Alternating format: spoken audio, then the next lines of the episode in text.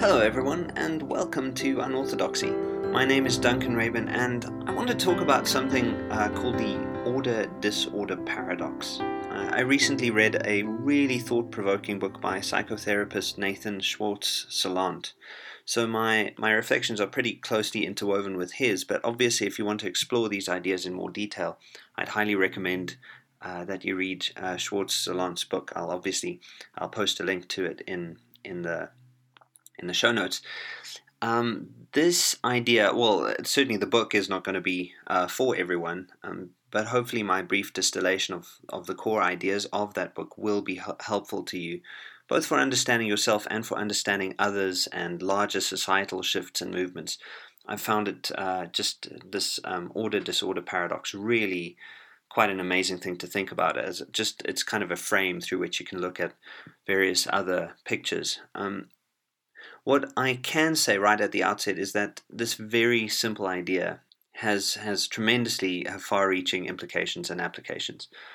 The idea of the order disorder paradox is pretty easy to state, but it'll take a little bit of explaining. Um, the idea is that increasing order in a psychic system creates disorder the psychic system here obviously doesn't refer to like you know if you're a psychic but it's it's just a psychological system is probably a better uh, way of thinking of it. So i'll say this idea again because um, i think it's important. Increasing order in any psychic or psychological system creates disorder the central idea here is that of a psychic system. A psychic system can be personal, that is, it may have something to do with the individual's personal mood. But of course, um, as mimetic theory stresses, and I've obvi- obviously talked about mimetic theory before on this podcast, the idea is that no individual exists in isolation from his or her world or environment. And this means that the psychic system may be that of a group or an organization or a com- company or even a nation. As I said, uh, this order disorder paradox has pretty far-reaching implications and applications. Right at the outset, it's helpful to notice this relationship between order and disorder because, subjectively speaking, we tend only to be aware of one of these at a time. As, as Schwartz Salant writes, from the perspective of the rational ego, order and disorder are experienced only as opposites, with awareness of one tending to preclude awareness of the other and I think this is this is where some of the trouble is. We tend to think, you know, of order and disorder as, as somehow separate and, and detached from each other. But the the idea of looking at the paradox, this idea that increasing order in a psychological system creates disorder, the paradox uh, re- reveals that there is an intricate relationship between these two things. And just being aware of this relationship between order and disorder is somewhat comforting, since it takes away the shock we might experience when we move, especially from, say, a state of order to disorder.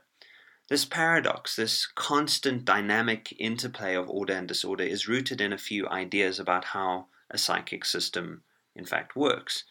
The first idea is that the self is constantly in a process of renewal. And renewal is, by definition, reliant on shifts and changes that we will find have nothing to do with being static. So the self is not a static thing per se. It's you know it's involved in in a kind of uh, mental and existential dynamism. Even the simplest psychic process, like learning a new skill or a new word, involves a psychological shift, or even you could say a shift in consciousness. And it's fair to assume that more drastic changes will involve a more kind of a more sort of increased sense of this um, psychic shift. One of the core dynamics in the human experience, of course, if not the core phenomenological description of the human experience, is that of order and or disorder.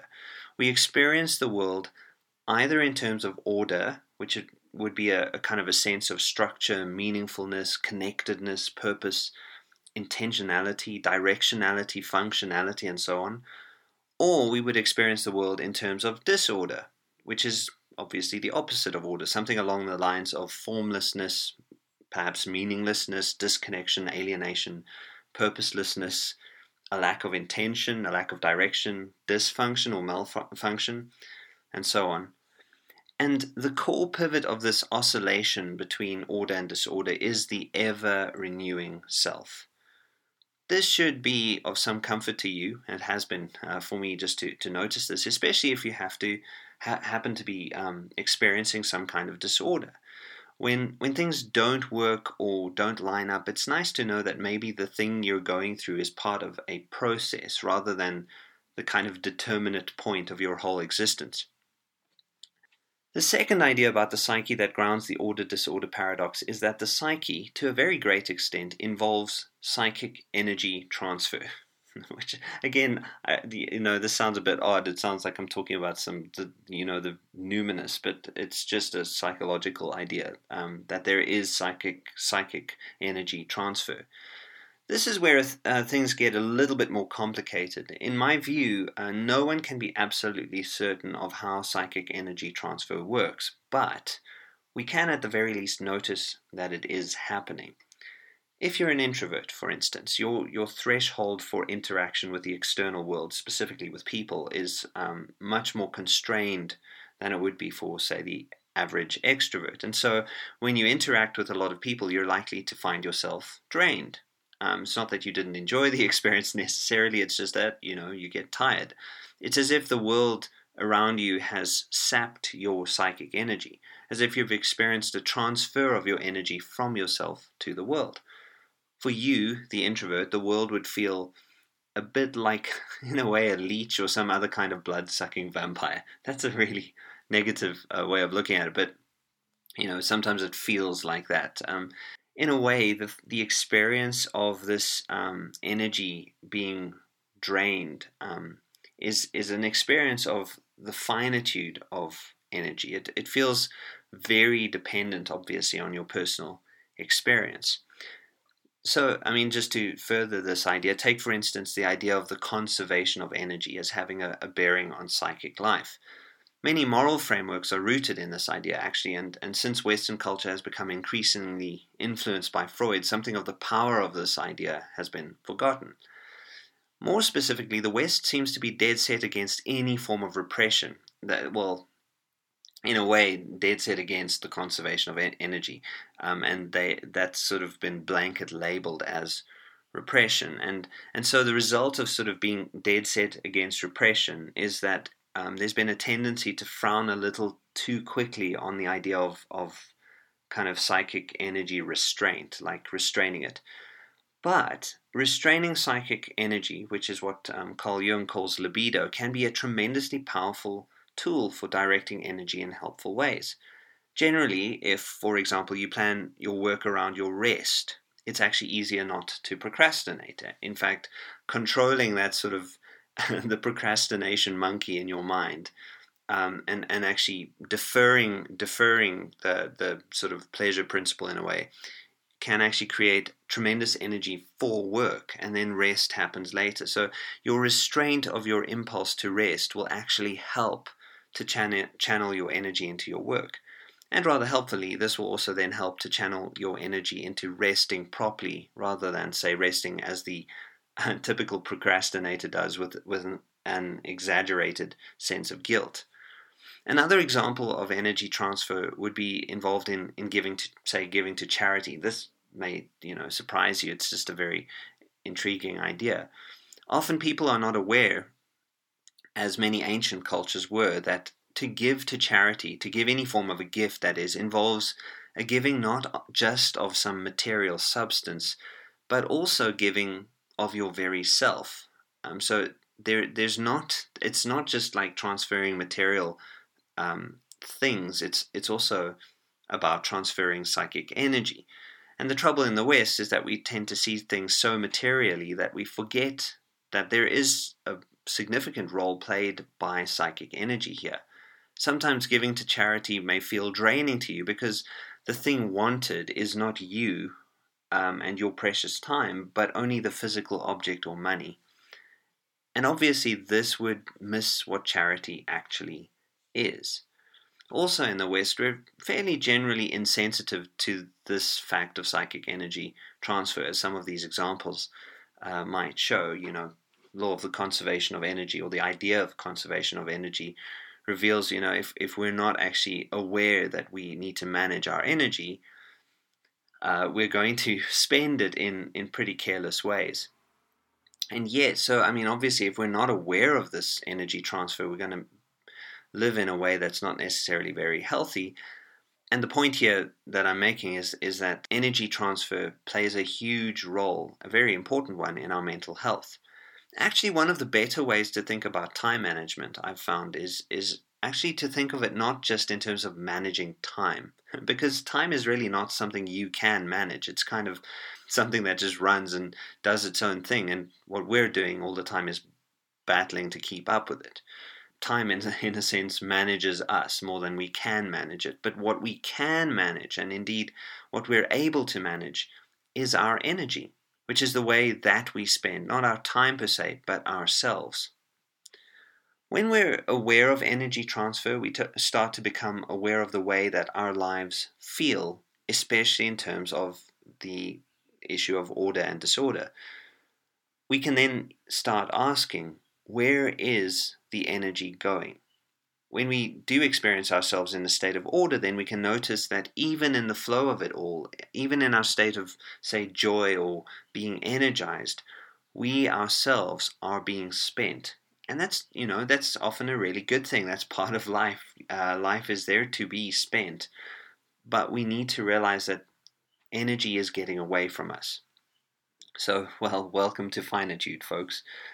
This is how we might learn to expect that disorder is going to follow order. Order is wonderful, but we're, we're finite beings with finite energies, and when that energy is up, we're going to end up in a space of disorder. Of course, it's not always possible to identify exactly where our energy has gone. Sometimes it's just good to know that it has gone to recognize that that's what's happened. Um, and also to recognize that we are conduits for this energy. And as a result, we're going to be deeply affected by whatever energy transfer we just happen to experience. With this in mind, it's here that I want to talk about creation myths, because order and disorder are profoundly and powerfully central to so many creation myths.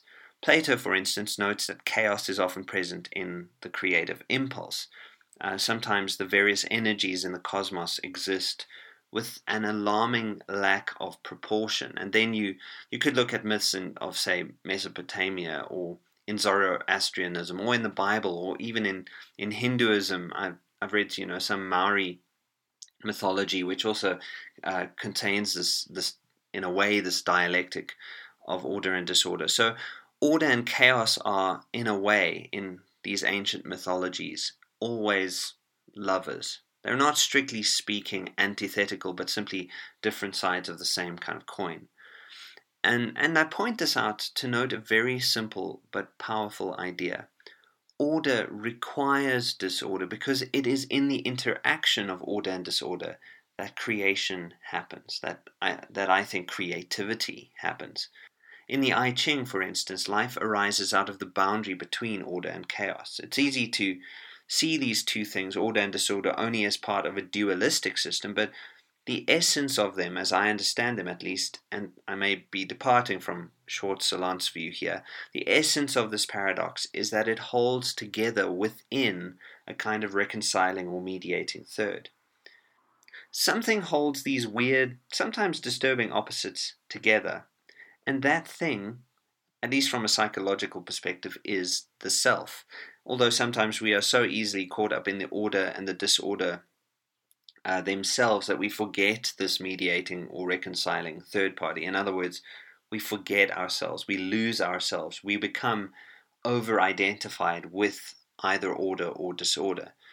And uh, that obviously is, is a mistake, both you know, at a psychological and then spiritual level, because there really is no division between those two. The, the gist of what I'm saying should be clear enough, though, um, by now. We can find this mediating third, this self that exists apart from the pendulum swing between order and chaos. And when we do, the order or the chaos then will seem less like an experience that the I is having than it is an experience had by, say, me. So, in a way, I'm creating a, a little bit of a, a distance between I, the real self, uh, and me, the, you know, the transient aspect of, of the self. In any case, the moral of the story is simply that creation, especially the creation of the self, the, this transformative experience, cannot happen without the interplay of both order and disorder. So, of course, the this order disorder paradox, the moral of it, the point of it is precisely this idea that order turns into disorder and then vice versa. When you've achieved well, for instance, or you know, you've completed a task, finished off a season, moved house, undergone some kind of change, order is going to turn into disorder. And this disorder will feel less than desirable most of the time and because it's it's pretty uncomfortable.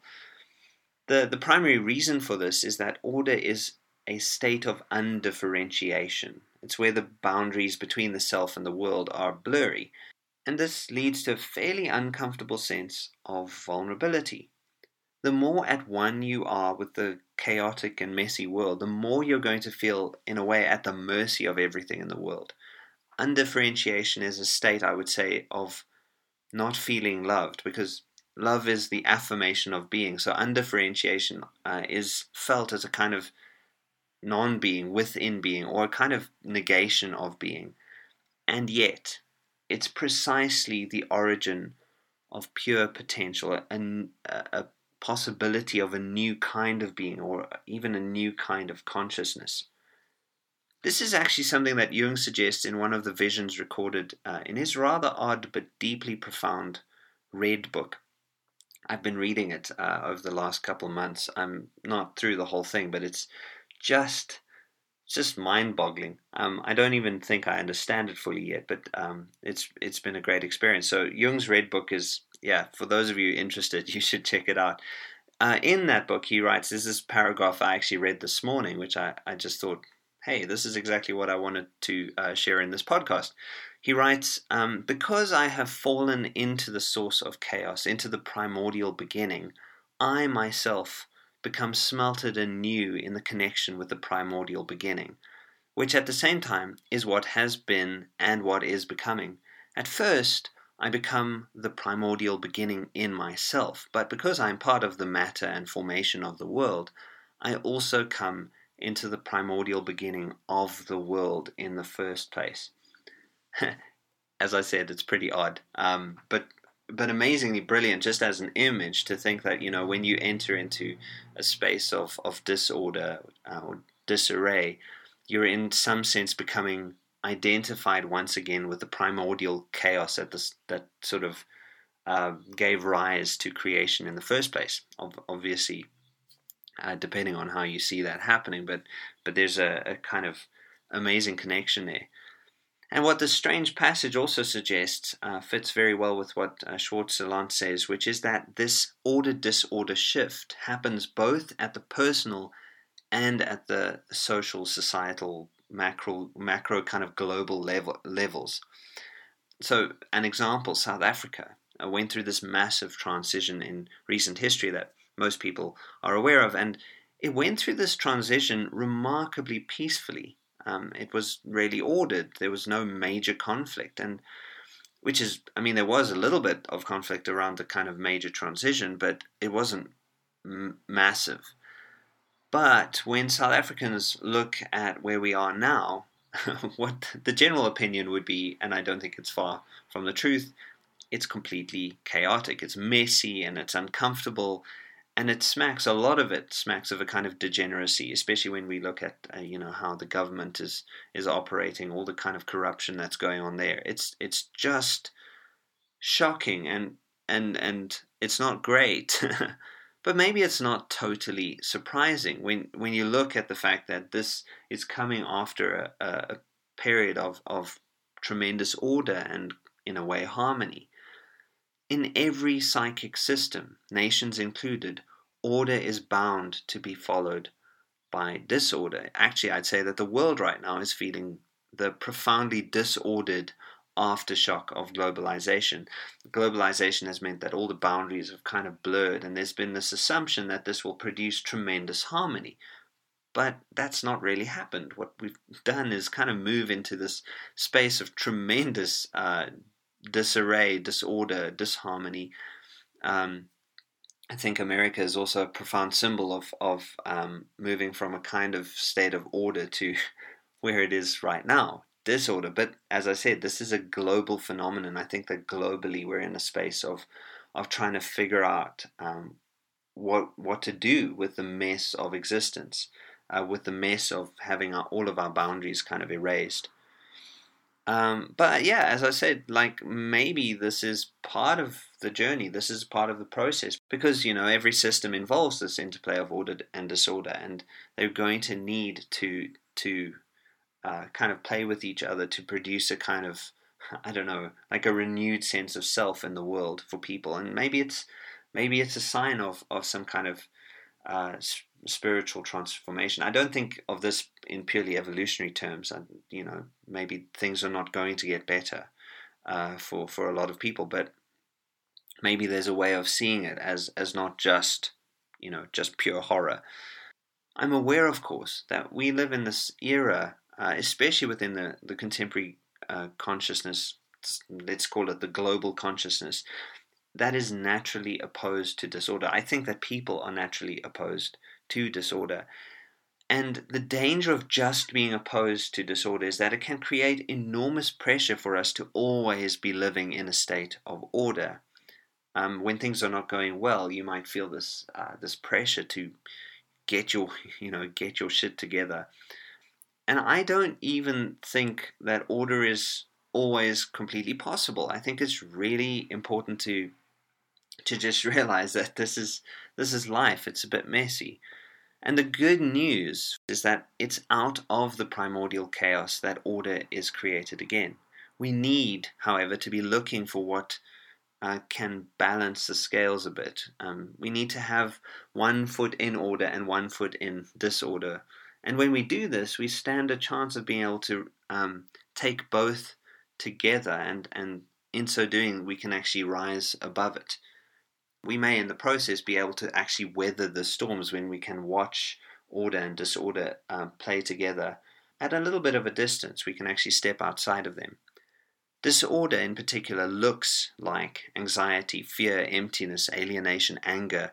It can lead to a kind of hypervigilance if you look at the, the psychology of it. Um, envy, you know, looking at people who are in a state of order and and thinking, oh, I wish I was in the state of order that they're in. Um, but it, yeah, disorder can lead to despair, withdrawal, uh, or any kind of, uh, you know, what we would call so-called negative emotions. Not because they are bad emotions, but because they're not necessarily pleasant. But these then become signs of transition, signs that something else might be going on. Jung has this wonderful saying. He says that when God appears in the human psyche, he puts his left foot forward. And what this means is that our potential growth or even our rebirth is often indicated by psychic states that are not pleasant. But if we simply reject these states, we might be missing something, namely the chance to, to be part of something creative. Um, we'll be, in a sense, missing a, an opportunity to remake ourselves. It's good to remember that entropy is often primordial information. That's a nice way for you know just to think about entropy. It's pre-organized information. When we're faced with um, this chaotic information, it's helpful to simply sit back and watch and seek and search, and at some point we'll perhaps start to notice that order is emerging again. Or perhaps we'll take a more active role, actively moving the pieces of chaos around, all these primordial bits of information, to try and find new connections that produce coherence and clarity, and of course, order. You'll probably need to, you know, figure out how this works for your own existence, your own experience. Um, but for me, it's just a really amazingly helpful and encouraging thing to know that maybe the sense of psychological disorder isn't completely without merit. If you read any story, novel or short story or Bible story, chances are you'll start to see that order, that is real order, never really arises without its opposite. And that, I guess, is because these stories mirror life. That's existence. We are all creating something. Like God, we're, we're all trying to say, let there be light, when there's just this kind of primordial darkness and chaos. I love that line, by the way, just that, that biblical idea, let there be light. It's really powerful. Light in a great deal of mythology is a symbol of a new awareness, a coming to consciousness. And this coming to consciousness, coming into a new kind of consciousness, is a kind of deliverance because it pulls us out of a state of primordial chaos. As I see it, this idea goes against the usual response to chaos, which is to simply get busy, to act quickly, to jump into something else. Um, that's what often people do uh, when they're in a state of chaos. That you know, grab the next thing that might be an answer. I've I've described this before as as kind of like when you're falling from an airplane, you might be grabbing at clouds instead of realizing that there's a parachute. Um, the panic may actually produce a search for the wrong answer. What I think we should do instead um, of you know grabbing at clouds is enter into a space of searching for new ways of seeing things. We're looking for light, for a new awareness first. That's our primary, that should be, I think, our primary goal. And that goes again for the personal uh, search as well as for what society in general uh, should be doing. Once we've found this, it's easier to know that there's a way to get our actions to actually align with our own consciousness. This is really, I, I think this idea has tremendous merit uh, simply because what, what I've noticed is that when people, especially, are in a state of disorder politically, they will grasp at anything that that just happens to be present, and it's not necessarily the best thing. Um, laws and policies are sometimes made too quickly because there's a lack of reflection, a lack of, of consciousness around the, the deeper complexities of problems. And yeah, when we get in touch with with the complexities, when we're able, in a sense, to stand outside the order chaos dialectic, when we become the mediating third in this kind of uh, triunity of ideas, we actually are then able, I feel, to properly take part in creation, the creation of our own lives, the creation of the kingdom of heaven. So here is the summary of all of this. 1. Our experience of life is an experience of order and disorder. 2. Order and disorder exist on a continuum. You could see them as something part of something like a pendulum. Then 3. Because of this, order becomes disorder, and disorder has the potential to become order. 4. So, in a way, we shouldn't be shocked when disorder happens. Instead, we could use the disorder as a kind of opportunity to re-evaluate our way of seeing things, our existing way of seeing things. This applies, of course, to personal concerns as well as to social and societal shifts. And then five, and it is in this re-evaluation of our perceptions that we all have an opportunity to create a new order or to discover a new kind of awareness. And in so doing, we can participate more consciously in creative act, in, in acts of love, in bringing to being um, the creation of the self, the creation of a better world. And this may even be in a conversation, uh, maybe something simple. You may be speaking to someone, and and in that moment, you may be just trying to find order, trying to find a way not to eradicate chaos, but to work with it and within it. So that is it from me for this episode. Thank you very much as always, for listening to this podcast. I hope it's been a little bit enlightening. You can support me at patreon.com forward slash unorthodoxy, and you could help me uh, keep up this journey of trying to navigate order and chaos in the world.